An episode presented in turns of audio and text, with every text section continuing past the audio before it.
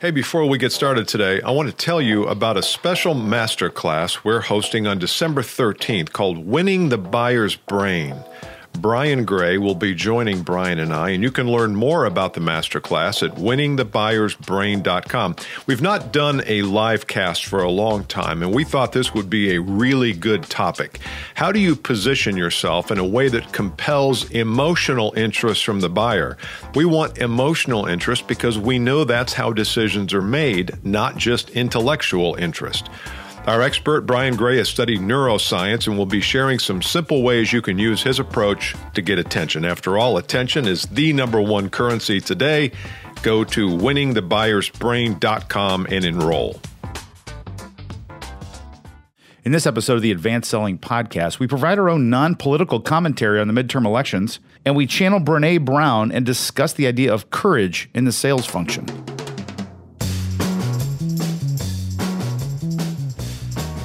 Welcome, everybody, back to the Advanced Selling Podcast, the longest running sales training podcast and sales training podcast history. My name is Bryan Neale. And I'm Bill Caskey. We are here every week for your listening enjoyment. You're tight. glad that you uh, glad that you joined us today. Huh? You're It's tight good. today. Am I you t- jumped like too tight? Instant, I stopped Caskey. Yeah, you were yeah. right on it. That's okay, isn't Good. it? No, In it's radio perfect. world, it's perfect.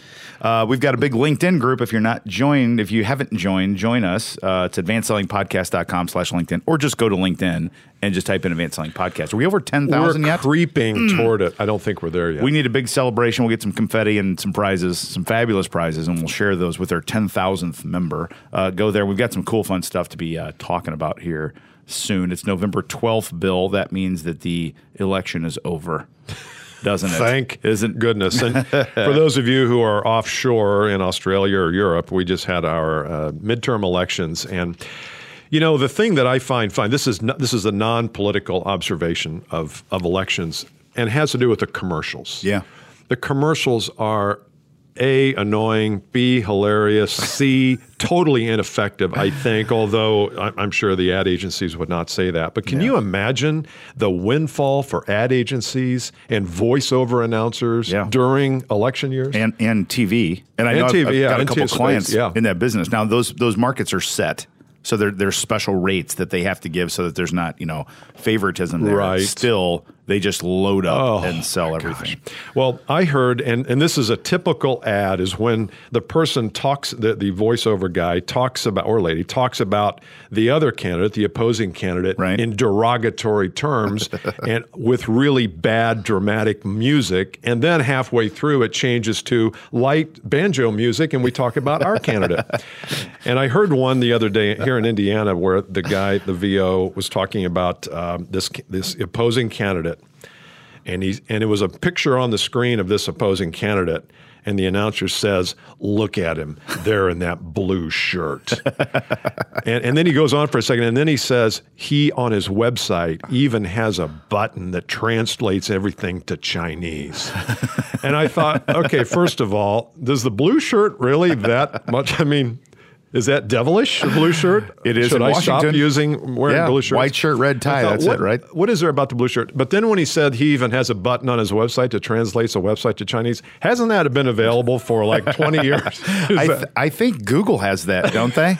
don't they have a little button to translate into any uh, any language in the entire oh my planet? gosh, it's like I think by the end of the ele- by the end of the uh, campaign. They're just looking for anything. Like for that sure. guy wears a blue shirt, and our candidate wears a white shirt. him. Let's make fun of blue shirt. Look at his part. Now, I noticed something in our, and, and by the way, these were this is a non-political statement. These are observations. I did notice that one of the candidates here in Indiana running for Senate was always videoed driving his RV. Right. Did you notice I that? saw that. He's always driving his RV around the state. Nobody called him out on this, and I'm the only one that I can find that noticed this. He never ever had a seatbelt on. When he was driving his Oh, RV, really? there was never a seatbelt over his shoulder. And I think we're past the day of the lap strap only, right? The old Oh, school yeah. bus oh, deal Oh, that's yeah. long gone. Huh. And so I don't know if he was just sitting and it was green screen, sure or if he's driving around, or maybe there's a special law with an RV you don't have to wear your seatbelt. But Yeah, nobody, I'm like, how come no one is saying this guy's not wearing a seatbelt? Come on, now. Well, plus he was a sitting senator, so maybe there was. is a special. Who knows? Yeah. You know, Bryan, I know that you're a podcast junkie as I am. There was one of my favorite podcasts is one called Finding Mastery. Michael Gervais is the host, and he's a performance coach, works with athletes and performers. He had Brene Brown on. You know who Brene Brown One of my is, faves, Brene Brown. She did a TED talk, I don't know, probably six or eight years ago that's had 36 million views on it, and it was about shame and vulnerability. And she's written several books. Her newest one is called Dare to Lead. And with, uh, with permission from Michael and his team, we clipped out about a 60 second piece of Philosophy on what one attribute is important today. Here it is. Coming off the research I just came off of for Dare to Lead, seven years studying kind of really top performing leaders across every from athletes to Fortune 10 CEOs, civic leaders, just across the board, asking one question. Given the complexity that we're living in right now and what the future looks like, what's the one thing that you're going to be looking for in leaders? Like who's going to be still standing as a leader in the next five years? And it was the first time I'd ever done research where the answer saturated across every single participant. And without question, people didn't even hesitate. They just said courage. We need braver leaders. We need more courageous cultures. You know, Bryan, ever since uh, the first time I saw Brene Brown, she did the TED Talk that has 36 million hits. It's one of the biggest, uh, most watched TED Talk ever. She talks mm-hmm. about shame and vulnerability. And yep. I've always liked her. I've always felt like she speaks the truth and she talks about things that no one else is talking about in yeah. the space of leadership and sales. But really, it's not just about leadership and sales, it's just about being a human being and how she, how she frames everything up uh, is really powerful. She's fan- she's fantastic. One of my favorites. I always uh, uh, prescribe her if you can do that to, to my clients to listen to, especially when it comes to around the vulnerability piece yeah. and selling. So I think it's a really really uh, untalked about topic in the sales world. And like you said, her new angle now is she's talking about uh, courage. Mm-hmm. She has a new book called Dare to Lead, yes. where, where she talks a lot about that. But uh, so we, we, thought that, and by the way, this clip came from a podcast that I listened to called Finding Mastery. Uh, the host is Michael Gervais. Mm-hmm. He's out on the West Coast, and he does some very high performance coaching of athletes. And he's got a really good podcast. And Brene was interviewed on his podcast, so uh, they uh, allowed us to steal that clip and, and, use it here today. So, how do you spell his last name? Do you know? G E R V A I S. Okay, it's my, it's like Ricky uh, Gervais, Gervais only it's, it's, spelled the same, just yeah, yeah. pronounced differently. So what I thought we could do is talk about courage in sales. Love it. Since most of our uh, audience is sales, but we do have a lot of leaders as well. So I think these things that we're going to come up with today could apply either way. There's no doubt, and I think uh, I, I, personally believe that uh, choosing the profession is the first courageous mm. step because this is a profession that comes with a whole lot of up and down, a whole lot of perceived risk to people, I think. Uh, different than some other things where you feel like I've got stability in operations or I've got a, a skill set. So I'm an accountant, so I've got a skill. Those are all great things. Um, sales, there's there's no real, there's no accreditation for it per se, mm-hmm. right? You, you don't go become a lawyer, doctor, CPA, like or you don't become a salesperson that way. Mm-hmm. Um, there's a lot of them out there, and by and large, uh, most people don't look at that as a favorable thing. So not at all. When you say uh, you're you're a salesperson, it kind of comes with a little bit of a loaded definition in people's minds, in my mm-hmm. opinion, and, per, and, perception. Isn't that strange? It is. It's very Be- odd to me. And it's and and it's been that way for generations. Yeah. And you would think that here we are, 2018, where we're, we're, we're hopefully more evolved. We've come down from that. Uh, dilemma of how do I become something that I'm kind of dis, I'm kind of disgusted by. Yeah. But in the in the young community, the 20s, 20 somethings, there's still this thing about well, you know, I, I, really don't want to get into sales. I'm not cut out for sales. Right. And I'm like, you're not cut out for building relationships. You're not cut out for caring for people, for yeah. solving problems, for finding problems. You're not yeah. cut out to do that. And of course, we know that's just how they look at it. That's the problem. Yeah, it's a very interesting thing. Um, so I've got a few things written I like down. That I think first one, too. though. I think the first one is just courage to even to be in it. the profession. Yeah, yeah, yeah, yeah, yeah, for sure. Well, before we get to that next point, Bryan, the holidays are right around the corner. You know they are, and I know how you hated Halloween, but I also know how you love Christmas. One of our great sponsors, cardsdirect.com greeting cards. It's great marketing, it's easily trackable. You can see how sending a seasonal greeting card can increase your year over year profits by inviting prospects to take action. Yes, we live in a digital age, but customers and associates are craving something more personal. Greeting cards are tangible, friendly, and memorable, and they leave a longer lasting impression than just digital. As a sales professional, you can do greeting card marketing in conjunction with digital marketing. It's a welcoming, personal way of keeping in touch. Cards Direct offers greeting cards for a new era. They are custom, they can be branded with your logo, photos, company colors, and anything you want. You can personalize the interior messaging, upload signatures right into the cards, and CardsDirect.com will even address and stamp the envelopes for you. Can cards provide a sustainable ROI? Yes, and if you want proof, go to CardsDirect.com slash ASP. And by the way, while you're there, order some cards of your own and get a 25% discount. CardsDirect.com forward slash ASP. Yeah, I've got one here. I'll, uh, well, I guess that was the first one. Here's my number uh, two: is the courage to create. Mm. There was a book back in the '70s by a guy named Rollo May, and it was called "The Courage to Create," and it was built for. It was constructed for creative types, but I think we're all creative today. I think I think this idea, well, I'm not creative, I'm going to go into sales where I don't have to be creative. Well, you have to be more creative in sales because you got to figure out how to get to the right people, how to say the right things, how to create your pitch, how to create your PowerPoints. You you are really in a creative spot. And yet, I think we see creativity as something that we run from. And even when it comes to content, you know, we're Bryan, you and I are always asking people, to create content, create articles on LinkedIn, create videos, create podcasts. And, and yet, I think it takes a lot of courage to actually say, okay, today I'm going to write an article and I'm going to press send or submit or yeah. publish. That takes a lot of courage, especially if you're not used to doing it. It does. And if you pay attention to Brene, you'll, in her original work that we, not her first original work, but the ones that the, most of the world saw about vulnerability, the same thing, same theme is there that you put yourself out with with an article or with a blog post or a video or an audio, you're putting yourself out for the world to see and listen to and to mm-hmm. judge then. And so you got to be square inside before you can do that. And I think that's the inhibition that people have is to think, oh, well, what if it's no good? What if people don't like it? Yeah. I mean, no one likes this podcast, but they keep listening. They do. Right? We don't like doing it. They Seriously. don't like listening. That's but so somehow not true. We know better. Yeah. Uh, okay, here's one. Ready? Right. Yep. I think salespeople should flex the courage muscle uh, to help them direct the process. They need to have the courage to direct the process. And so often, uh, the buyers dictate how the process goes. Yeah. They decide when, who, how much, and, and what's going to happen. And it takes a lot of courage to say, here's how we're going to do this, mm-hmm. here's what we're going to do.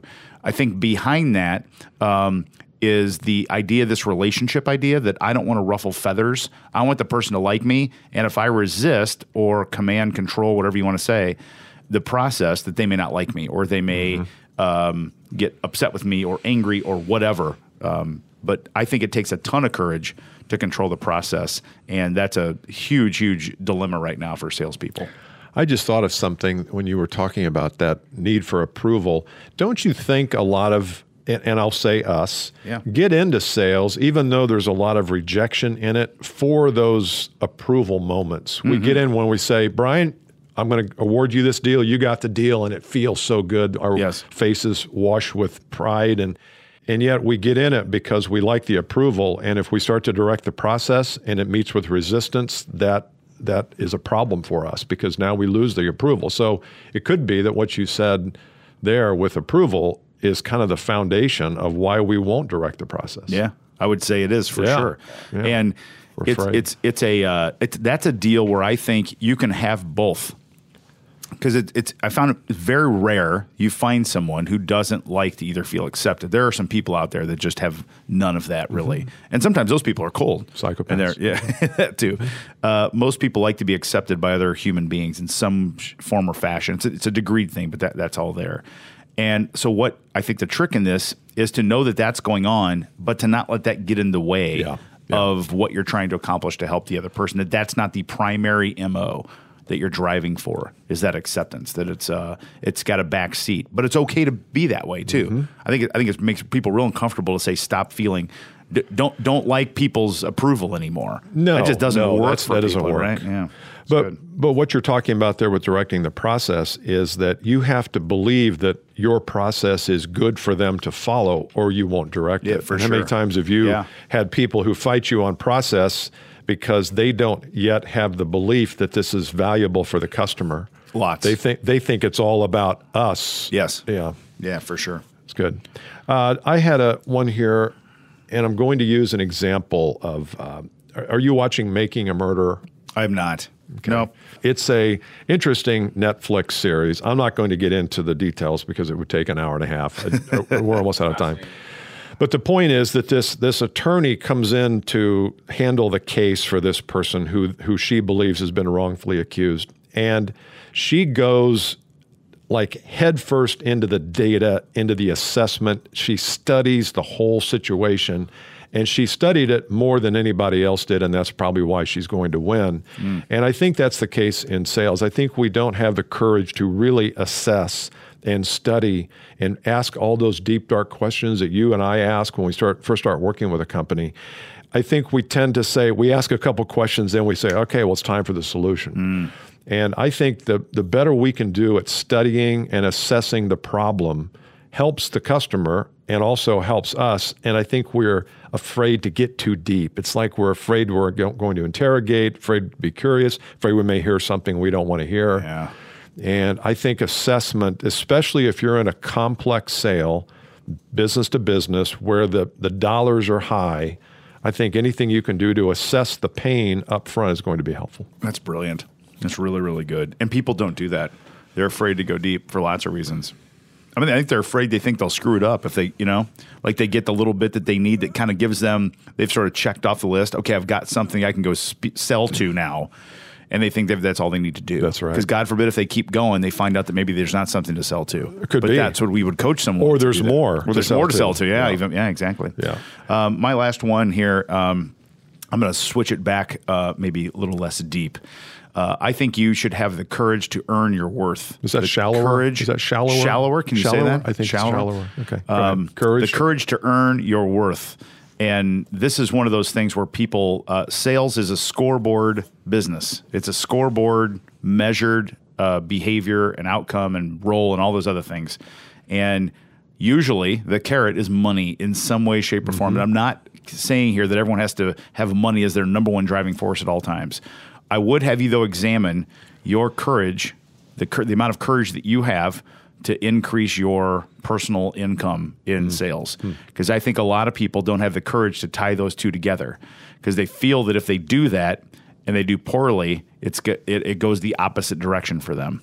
So if I uh, sign up for the idea that I am what I'm worth, then uh, if it goes down, it's going to be my problem. yeah. And so what they do instead is they deflect all that. They say, I can't earn more because my company's operations suck, or I can't earn more because marketing won't give me more leads, or I can't earn more because our pricing is too high. Yeah. Those are all external. Yeah. It takes a lot of courage to have that set of circumstances, look in the mirror and say, you know what, doesn't matter what my company's pricing is, it's on me. Yeah. That's what I'm talking about on that one. That's what I'm talking about. That's what I'm talking about. Can I drop these mics off of here, Travi?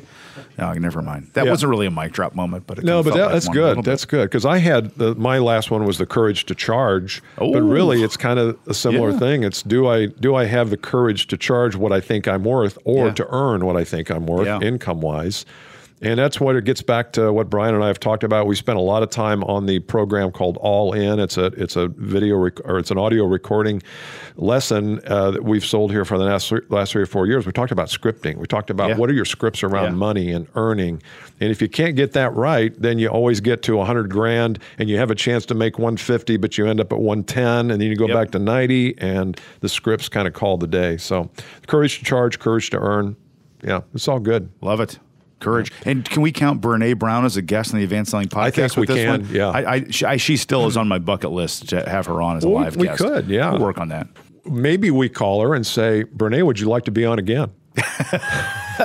Would you like to come back for a Well, follow up visit? I don't remember. oh, We, yeah. we should do. We'll call our producer and say, "Hey, we'd like to have Brene on the show again." Like, what are you talking about on the Advanced Selling podcast? We did the thing on courage. Oh, okay. I guess Funny. we'll have her on. We have to have the courage to ask Brene Brown to be on the show. That's How's true. that? That's true. So be it. Turn it. Right. Use an honor. Yeah. Hey, if you have a an event coming up here in the next few months or even next year, first of next year, this is a time of year where people do the retreats and the whole sales meeting rollouts and launches and kickoffs. We'd love to come out and visit with you, either Bryan or I or both. So send us an email to listener at advancedsellingpodcast.com. Subject line, come see us, and we'll get the ball rolling. Boom.